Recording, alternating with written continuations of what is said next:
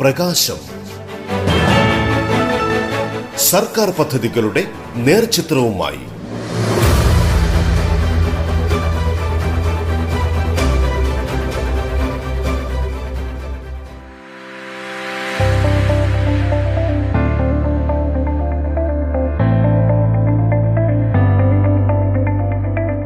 ഇന്ത്യയിൽ നിക്ഷേപങ്ങൾക്കും വ്യാവസായിക മുന്നേറ്റത്തിനും മികച്ച സാഹചര്യമുള്ള സംസ്ഥാനമാണ് കേരളം. കേരളത്തെ നിക്ഷേപ സൗഹൃദ സംസ്ഥാനമാക്കുന്നതിന് കഴിഞ്ഞ അഞ്ച് വർഷക്കാലത്തിലധികമായി നിരവധി പദ്ധതികളാണ് സംസ്ഥാന സർക്കാർ ആവിഷ്കരിച്ചത്. എന്നാൽ ഒരു വ്യവസായ സ്ഥാപനവുമായി ബന്ധപ്പെട്ട് ഇപ്പോൾ ഉയർന്നു വന്ന ചർച്ചകൾ സർക്കാരിൻ്റെ ഇത്തരം നടപടികളെ പ്രതികൂലമായി ബാധിക്കും. ഈ സാഹചര്യത്തിൽ വ്യവസായ വകുപ്പ് മന്ത്രി പി രാജീവ് കഴിഞ്ഞ ദിവസം നടത്തിയ പ്രതികരണങ്ങൾക്ക് ഏറെ പ്രാധാന്യമുണ്ട്. സംസ്ഥാന സർക്കാരോ ഏതെങ്കിലും വകുപ്പുകളോ മുൻകൈയെടുത്തോ ബോധപൂർവമോ ഒരു പരിശോധനയും കിറ്റക്സിൽ നടത്തിയിട്ടില്ല എന്ന് വ്യവസായ മന്ത്രി വ്യക്തമാക്കി. കേരളത്തിലെ പ്രമുഖ വ്യവസായ സ്ഥാപനമായ കിറ്റക്സിൽ ഏതാനും പരിശോധന നടന്നതിനെ തുടർന്ന് വലിയ തോതിലുള്ള ഒരു പ്രചാരവേല സാമൂഹ്യ മാധ്യമങ്ങളിലൂടെയും അല്ലാതെയും നടക്കുകയുണ്ടായി. മാനേജ്മെൻറ്റും സാമൂഹിക മാധ്യമങ്ങളിലൂടെ ചില പ്രസ്താവനകൾ പരസ്യമായി നടത്തുകയുണ്ടായി. ഇത് ശ്രദ്ധയിൽപ്പെട്ട ഉടൻ മറ്റ് പരാതികളൊന്നുമില്ലെങ്കിലും വ്യവസായ വകുപ്പ് ഇത് സംബന്ധിച്ച് അന്വേഷണം നടത്താൻ സെക്രട്ടറിയെ അമ്മ തന്നെ ചുമതലപ്പെടുത്തിയിരുന്നു. ഇതേവരെ നടന്ന അവർ പറഞ്ഞ പരിശോധനകൾ അത് സംബന്ധിച്ചുള്ള റിപ്പോർട്ട് ഞങ്ങൾ വിശദമായി പരിശോധിക്കുകയുണ്ടായി. അതിലേറ്റവും ആദ്യത്തെ പരിശോധന നടക്കുന്നത് അത് ബെന്നി ബെനാൻ എം പി, ബഹുമാനായ ചാലക്കുടി ലോകസഭാ അംഗം, അദ്ദേഹം ദേശീയ മനുഷ്യാവകാശ കമ്മീഷന് കിറ്റക്സുമായി ബന്ധപ്പെട്ട ഒരു പരാതി നൽകിയിരുന്നു.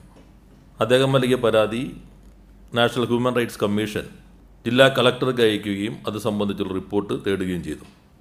അതിനെ തുടർന്ന് രണ്ടായിരത്തി ഇരുപത്തൊന്ന് ഫെബ്രുവരി ഇരുപതിന് ജില്ലാ കളക്ടർ, കുന്നത്തുനാട് തഹസിൽദാർ, അതോടൊപ്പം എറണാകുളം റീജിയണൽ ലേബർ കമ്മീഷണർ ഇവരോട് മനുഷ്യാവകാശ കമ്മീഷൻ അയച്ച് നൽകിയ പരാതി പരിശോധിച്ച് റിപ്പോർട്ട് നൽകാൻ ആവശ്യപ്പെടുകയുണ്ടായി. ഈ റിപ്പോർട്ട് റീജിയണൽ ലേബർ കമ്മീഷണർ രണ്ടായിരത്തി ഇരുപത്തൊന്ന് മാർച്ച് ഇരുപത്തിനാലിനും കുന്നത്തുനാട് തഹസിൽദാർ രണ്ടായിരത്തി ഇരുപത്തൊന്ന് ഏപ്രിൽ പതിനഞ്ചിനും ജില്ലാ കളക്ടർക്ക് നൽകി. ഏപ്രിൽ പതിനാറിന് തന്നെ ജില്ലാ കളക്ടർ ദേശീയ മനുഷ്യാവകാശ കമ്മീഷന് ആ റിപ്പോർട്ട് സമർപ്പിക്കുകയുണ്ടായി. അതേപോലെ തന്നെ ബഹുമാനായ Thrikkakara M L A Shri P T Thomas നിയമസഭയിൽ ജൂൺ ഒന്നിന് സമാനമായ ഒരു ആരോപണം ഉന്നയിച്ചിരുന്നു. അത് പ്രധാനമായിട്ടും ദേശീയ ഹരിത ട്രിബ്യൂണലിൻ്റെ നിർദ്ദേശപ്രകാരം സീറോ ലിക്വിഡ് ഡിസ്ചാർജ് സിസ്റ്റം അത് കിറ്റക്സിൽ സ്ഥാപിച്ചിട്ടില്ല എന്നതായിരുന്നു അദ്ദേഹം ഉന്നയിച്ച ആരോപണം. അതോടൊപ്പം തന്നെ കമ്പനി പുറന്തള്ളുന്ന രാസമാലിന്യം കടമ്പയാറിലേക്ക് ഒഴുക്കുന്നുണ്ട്. അത് തൃക്കാക്കര, കുന്നത്തുനാട്, ആലുവ, കളമശ്ശേരി, തൃപ്പൂണിത്തറ ഈ മണ്ഡലങ്ങളിൽ പത്ത് ലക്ഷത്തോളം വരുന്ന ആളുകളുടെ ജീവനെ ബാധിക്കുന്ന രൂപത്തിലാണ് എന്ന് അദ്ദേഹം ഉന്നയിക്കുകയുണ്ടായി. ഇത് സംബന്ധിച്ചുള്ള അന്വേഷണവും ബന്ധപ്പെട്ട ഡിപ്പാർട്ട്മെൻറ്റുകൾ നടത്തിയിട്ടുണ്ട്. പിന്നെ ഒരു വനിതാ ജീവനക്കാരിയുടേതാണെന്ന് പറയുന്ന ഒരു ശബ്ദ സന്ദേശം കേൾക്കുമ്പോൾ അതീവ ഗൗരവമായ ഒന്ന്, കോവിഡ് പരിശോധനാ സൗകര്യങ്ങൾ നിയമാനുസൃത അനുമതിയോ നൽകാതെ കമ്പനി മാനേജ്മെൻറ്റ് ജീവനക്കാരോട് മോശമായി പെരുമാറുന്നു എന്നതാണ് ഈ വനിതാ ജീവനക്കാരുടേതായി പറയുന്ന ശബ്ദ സന്ദേശത്തിലുണ്ടായത്. ഇതിൻ്റെ ഭാഗമായി എറണാകുളം ഡെപ്യൂട്ടി കളക്ടറുടെ നിർദ്ദേശപ്രകാരം ഒരു പരിശോധന കുന്നത്തുനാട് തഹസിൽദാരും ജില്ലാ ലേബർ ഓഫീസറും നടത്തിയിട്ടുണ്ട്. സമാനമായ പരിപാടി ഒരു പരാതി ഒരു വനിതയുടേത് ബഹുമാനപ്പെട്ട കേരള ഹൈക്കോടതിക്ക് ലഭിക്കുകയുണ്ടായി. ഹൈക്കോടതി ജഡ്ജി തന്നെ അത് നേരിട്ട് പരിശോധിച്ചുകൊണ്ട് കേരള ലീഗൽ സർവീസ് അതോറിറ്റിയോട് അത് സംബന്ധിച്ച് അന്വേഷണം നടത്താൻ ആവശ്യപ്പെട്ടിട്ടുണ്ട്. വനിതാ ജീവനക്കാരിയുടെ ശബ്ദ സന്ദേശത്തിൻ്റെ അടിസ്ഥാനത്തിൽ തന്നെ ആരോഗ്യവകുപ്പിന് കിട്ടിയ പരാതിയുടെ അടിസ്ഥാനത്തിൽ മലേടം തുരുത്ത് പ്രാഥമിക ആരോഗ്യ കേന്ദ്രത്തിലെ വനിതാ ഹെൽത്ത് ഇൻസ്പെക്ടർ രണ്ടായിരത്തി ഇരുപത്തൊന്ന് മെയ് പത്തിന് കമ്പനിയിൽ പരിശോധന നടത്തിയിട്ടുണ്ട്. ഇതോടൊപ്പം തന്നെ വേതനം ലഭിക്കുന്നില്ല എന്ന പരാതി ലഭിച്ചതിൻ്റെ അടിസ്ഥാനത്തിൽ ലേബർ കമ്മീഷണറുടെ നിർദ്ദേശപ്രകാരം ജില്ലാ ലേബർ ഓഫീസറും ആരോഗ്യ പ്രവർത്തകരും ചേർന്ന് രണ്ടായിരത്തി ഇരുപത്തി ഒന്ന് ജൂൺ എട്ടിന് കമ്പനിയിൽ പരിശോധന നടത്തിയിട്ടുണ്ട്. ഇതാണ് കിറ്റക്സിൽ നടന്ന പരിശോധനകളെ സംബന്ധിച്ച് വിവിധ ഡിപ്പാർട്ട്മെൻറ്റുകളിൽ ലഭിച്ച വിവരങ്ങളുടെ ചുരുക്കം. ഇതിൽ നിന്ന് വളരെ വ്യക്തമാകുന്ന സംഗതി, സംസ്ഥാന സർക്കാരോ ഏതെങ്കിലും വകുപ്പോ മുൻകൈയെടുത്തോ ബോധപൂർവമോ ഒരു പരിശോധനയും കിറ്റക്സിൽ നടത്തിയിട്ടില്ല. പരിശോധന കഴിഞ്ഞിട്ടും ഏതെങ്കിലും തരത്തിൽ പരാതിയുള്ളതായി ഏതെങ്കിലും വകുപ്പുകളെ ഏതെങ്കിലും രൂപത്തിൽ ഈ മാനേജ്മെൻറ്റ് അറിയിച്ചിട്ടില്ല എന്നതാണ് വസ്തുത.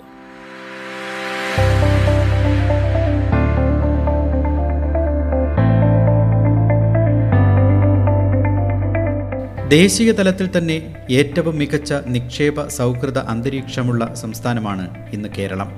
നീതി ആയോഗ് ഈ മാസം പ്രസിദ്ധപ്പെടുത്തിയ ഏറ്റവും പുതിയ സുസ്ഥിര വികസന സൂചികയിൽ ഒന്നാം സ്ഥാനം കേരളത്തിനാണ്. നീതി ആയോഗിൻ്റെ തന്നെ മറ്റൊരു സൂചികയായ ഇന്ത്യ ഇന്നോവേഷൻ സൂചികയിൽ മികച്ച ബിസിനസ് സാഹചര്യം ഉള്ള സംസ്ഥാനം എന്ന വിഭാഗത്തിൽ കേരളം രണ്ടാം സ്ഥാനത്ത് എത്തിയിരുന്നു. ഈ അംഗീകാരങ്ങളെല്ലാം കേരളം എങ്ങനെയാണ് നിക്ഷേപകരെ സ്വീകരിക്കുന്നത് എന്നതിന് തെളിവാണ്. ദേശീയ തലത്തിൽ തന്നെ ഏറ്റവും മികച്ച നിക്ഷേപ സൗഹാർദ്ദ അന്തരീക്ഷമുള്ള സംസ്ഥാനമാണ് ഇന്ന് കേരളം.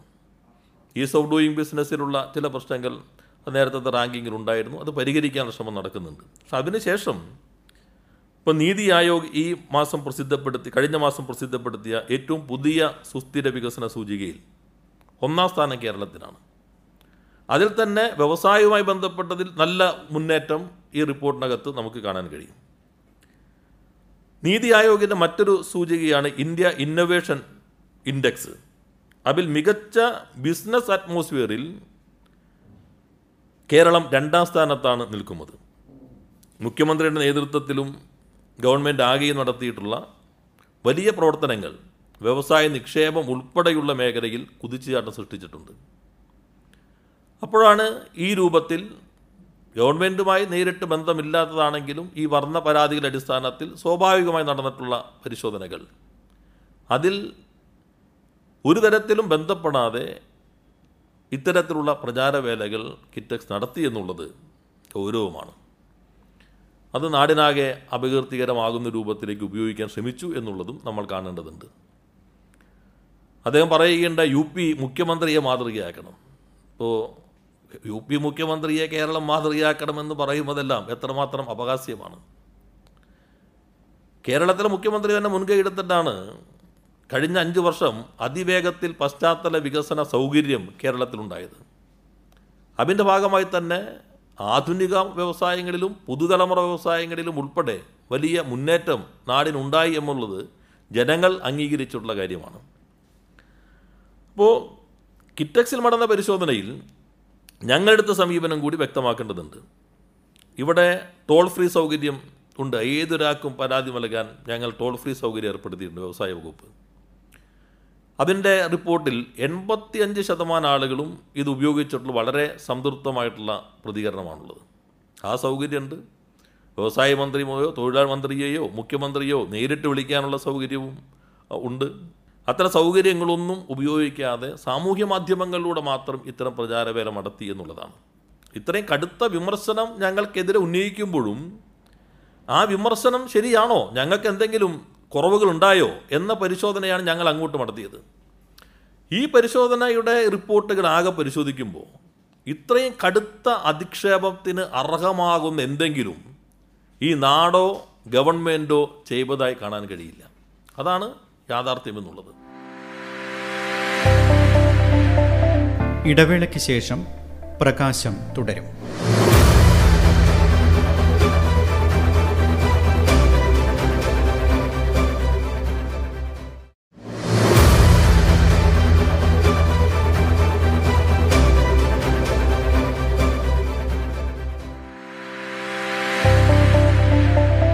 പ്രകാശം തുടരുന്നു.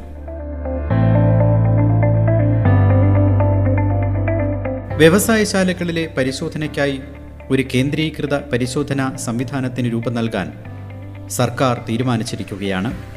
ഓരോ വകുപ്പും പ്രത്യേകം പരിശോധന നടത്തുന്നതിന് പകരം കേന്ദ്രീകൃത പരിശോധനാ സംവിധാനം ഏർപ്പെടുത്തും. ഓരോ വകുപ്പും പരിശോധനയ്ക്ക് പോകേണ്ട ഉദ്യോഗസ്ഥരുടെ പട്ടിക തയ്യാറാക്കും. പെട്ടെന്നുള്ള പരാതികളിൽ അന്വേഷണം നടത്തുന്നതിന് ഉന്നത ഉദ്യോഗസ്ഥരെ ചുമതലപ്പെടുത്തുമെന്നും വ്യവസായ വകുപ്പ് മന്ത്രി അറിയിച്ചു. ഇപ്പോഴുള്ള പ്രശ്നം ഈ വന്ന പരിശോധനകളുണ്ട്. നിയമവകുപ്പ്, നമ്മുടെ പഞ്ചായത്തുണ്ട്, അല്ലെങ്കിൽ ആരോഗ്യവകുപ്പുണ്ട്, തൊഴിൽ വകുപ്പുണ്ട്.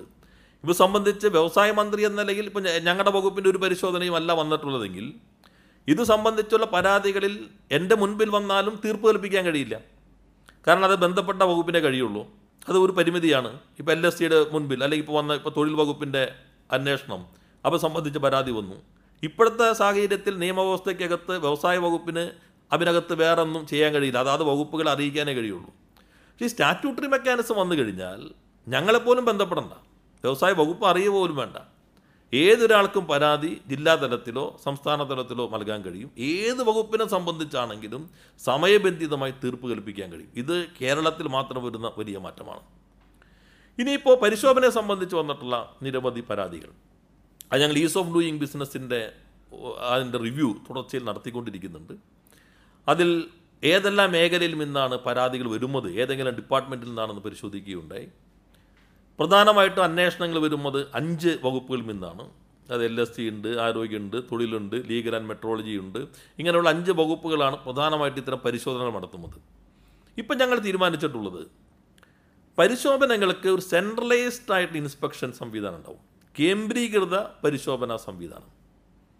അത് ഓരോരോ വകുപ്പും ഇനി നിയമാനുസൃതമായി നടത്തി ഓരോ വർഷവും നടത്തേണ്ട പരിശോധനകൾക്ക് ഓരോരോ വകുപ്പും അവരുടെ സമയവും താല്പര്യം അനുസരിച്ച് പോകേണ്ടതില്ല. അങ്ങനെയാണെങ്കിൽ ഒരു ഒരു വകുപ്പ് പോയി തൊട്ടുപറകെ അടുത്ത വകുപ്പ് വരും. അങ്ങനെ ഓരോ വകുപ്പും വരുന്ന ഈ പരാതി ഞങ്ങൾ നേരത്തെ തന്നെ പരിശോധിച്ചിരുന്നു. അപ്പോൾ സംബന്ധിച്ചൊരു തീരുമാനം എടുത്തിരുന്നു. അതിപ്പോൾ ഈ ജൂലൈ മാസത്തോടു കൂടി പൂർണ്ണമായി നടപ്പിലാക്കാൻ കഴിയുമെന്ന് കരുതുന്നു. Centralised inspection system. രണ്ട്, വ്യവസായങ്ങളെ ഈ വകുപ്പുകൾ മൂന്നായി തിരിക്കും: low risk, middle risk, high risk. High risk ഒഴികെയുള്ളതിനെല്ലാം ഓൺലൈനായിട്ടുള്ളതോ പരിമിതമായ പരിശോധനകൾ ആവശ്യമായിട്ട് വരുള്ളൂ. പരിശോധനയ്ക്ക് തന്നെ ഒരു വെബ് പോർട്ടൽ സംവിധാനം ഉണ്ടാക്കുകയാണ്. ആര് പരിശോധിക്കാൻ പോകുന്നു എന്ന് അവരവർക്കോ വകുപ്പിൻ്റെ മേധാവികൾക്കോ തീരുമാനിക്കാൻ കഴിയില്ല. അത് സിസ്റ്റം, ഈ സോഫ്റ്റ്വെയർ തീരുമാനിക്കും. ആരാണ് പോകേണ്ടത്? ഈ ഉദ്യോഗസ്ഥന്മാരുടെ ഇതിനകത്ത് ലിസ്റ്റ് ചെയ്യും, സ്ഥാപനങ്ങളിൽ ലിസ്റ്റ് ചെയ്യും. നിയമാനുസൃത പരി പരിശോധനയ്ക്ക് ആരാണ് പോകേണ്ടതെന്ന് സിസ്റ്റം ഡയറക്റ്റ് ചെയ്യും. അപ്പോൾ മനുഷ്യ സഹജമായൊരു തീരുമാനം, ഇപ്പോൾ വിരോധമോ താല്പര്യമോ അടിസ്ഥാനത്തിൽ ഒന്നും ഉണ്ടാവില്ല. കേരളത്തിൽ ഇനി ജൂലൈ മാസത്തിനുള്ളിൽ തന്നെ നടപ്പിലാക്കാൻ ഞങ്ങൾ ഉദ്ദേശിക്കുന്നത്, കാലാനുസൃതമായി നടത്തേണ്ട പരിശോധനകളെല്ലാം ഈ സെൻട്രലൈസ്ഡ് ആയിട്ടുള്ള പരിശോധനാ സംവിധാനത്തിൻ്റെ കീഴിലായിരിക്കും.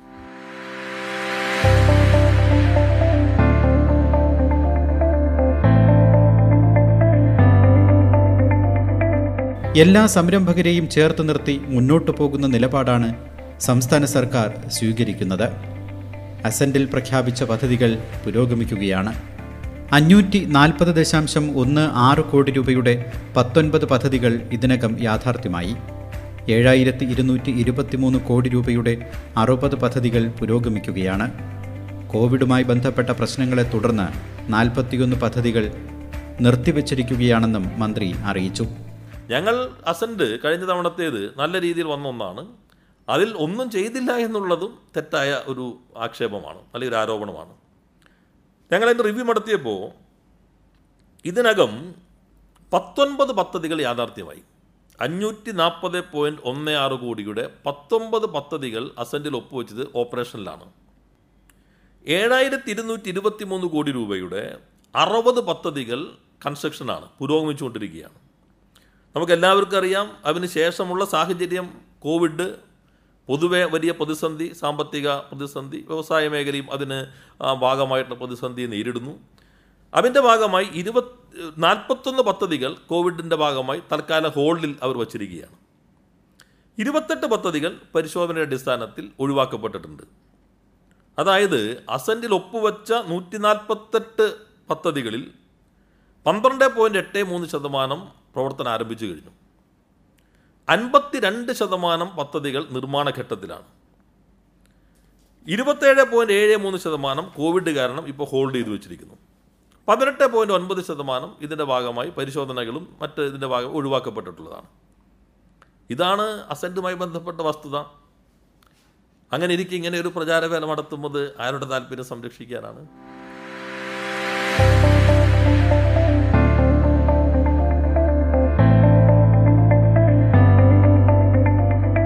കഴിഞ്ഞ സർക്കാർ തുടക്കം കുറിച്ച ഈസ് ഓഫ് ഡൂയിങ് ബിസിനസ് നടപടികളുടെയും കേരള ഇൻവെസ്റ്റ്മെന്റ് ആൻഡ് ഫെസിലിറ്റേഷൻ ആക്ടിൻ്റെയും തുടർച്ചയായി നിയമാനുസൃത പരാതി പരിഹാര സംവിധാനത്തിന് രൂപം നൽകാൻ ആദ്യ മന്ത്രിസഭായോഗം തന്നെ തീരുമാനമെടുത്തു.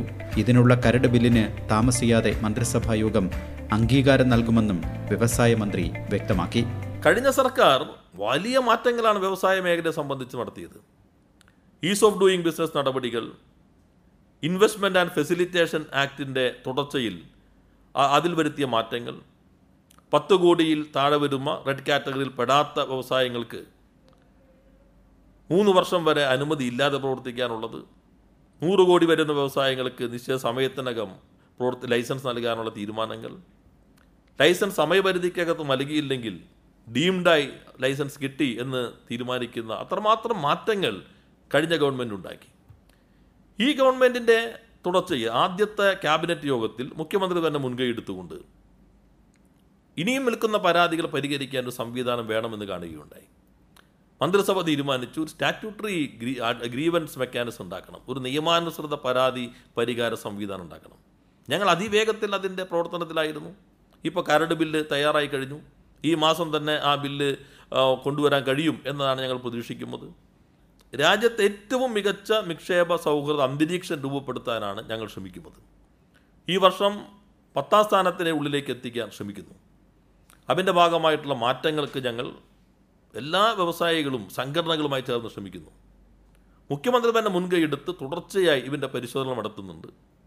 വ്യവസായ വകുപ്പ് എന്ന നിലയിൽ എല്ലാ വ്യവസായ സംഘടനകളും വ്യവസായികളുമായി യോഗം നടത്തുന്നുണ്ട്. അവരുന്നയിക്കുന്ന പരാതികൾ, നിർദ്ദേശങ്ങൾ, അഭിപ്രായങ്ങൾ, അതിൻ്റെ ആക്ഷൻ ടേക്കൺ റിപ്പോർട്ട് അവർക്ക് തന്നെ നൽകുന്നുണ്ട്. കൂട്ടായിട്ടാണ് നമ്മളെല്ലാവരും ശ്രമിക്കുന്നത്. ഇത് സംസ്ഥാനത്തിൻ്റെ പൊതു താൽപ്പര്യമാണ്. നമ്മുടെ നാട് കൂടുതൽ നിക്ഷേപം ഉണ്ടാകണം, കൂടുതൽ വ്യവസായങ്ങൾ വരേണ്ടതുണ്ട്, കൂടുതൽ തൊഴിലവസരം സൃഷ്ടിക്കണം. അതാണ് ഗവൺമെൻറ്റിൻ്റെ സമീപനം. കിറ്റക്സ് ഇപ്പോൾ സ്വീകരിച്ച ഈ പരസ്യമായി അവർ ചെയ്ത രീതി, നിയമാനുസൃതമായ മാർഗങ്ങളൊന്നും അവലംബിക്കാതെ നടത്തിയിട്ടുള്ള ഈ പ്രചാരവേലകൾ, അതിനോട് ഞങ്ങൾക്ക് വിയോജിപ്പുണ്ട്. വിയോജിപ്പുണ്ടെങ്കിലും ആ വിയോജിപ്പ് ഞങ്ങളുടെ സമീപനത്തിലില്ല. ഞങ്ങൾ തുറന്ന മനസ്സോടുകൂടി ഈ അവരുമായിട്ടും എല്ലാ സംരംഭകരുമായിട്ടും വളരെ പോസിറ്റീവായിട്ടായിരിക്കും ഞങ്ങൾ സമീപിക്കുന്നത്. ഇവരിങ്ങനെ പറഞ്ഞല്ലോ എന്ന് കരുതിയിട്ടുള്ള ഒരു സമീപനവും ഗവൺമെൻറ്റിൻ്റെ ഭാഗത്തുനിന്നുണ്ടാകില്ല. അങ്ങനെ പറയേണ്ടതില്ലായിരുന്നു എന്ന കാര്യവും ഈ വസ്തുതകളും സമൂഹത്തിന് മുൻപിൽ ഞങ്ങൾ കൊണ്ടുവരേണ്ടതുണ്ട്. അവരുൾപ്പെടെ എല്ലാ നിക്ഷേപകരുമായിട്ടും ഒരു തുറന്ന സമീപനമുണ്ടാകും. നമുക്കൊന്നിച്ച് ഇത്തരം കാര്യങ്ങൾ നന്നായി മുന്നോട്ട് കൊണ്ടുപോകണം. പല വ്യവസായികളും വളരെ പോസിറ്റീവായ പ്രതികരണം കേരളത്തെ സംബന്ധിച്ച് നടത്തിയിട്ടുണ്ട്. അതിനെല്ലാം അവരോട് നന്ദി രേഖപ്പെടുത്തുന്നു. പല മാധ്യമങ്ങളും ഇത്തരം കാര്യങ്ങളിൽ ഒരു സെൻസേഷണലിസം അല്ലാതെ തന്നെ നാടിൻ്റെ പൊതു താൽപ്പര്യം പ്രകടിപ്പിച്ചുകൊണ്ടുള്ള നിലപാടാണ് സ്വീകരിച്ചിട്ടുള്ളത്. അതെല്ലാവരും നമുക്ക് കൂട്ടായി ശ്രമിക്കാം എന്നാണ് എനിക്ക് സൂചിപ്പിക്കാനുള്ളത്.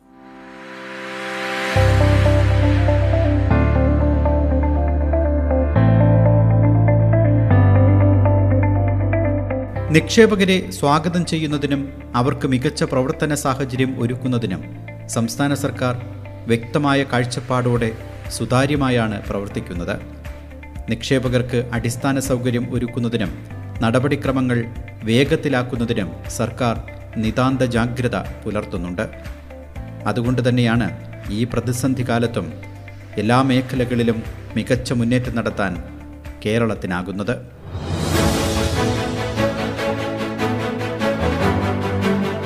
പ്രകാശം സർക്കാർ പദ്ധതികളുടെ നേർചിത്രവുമായി.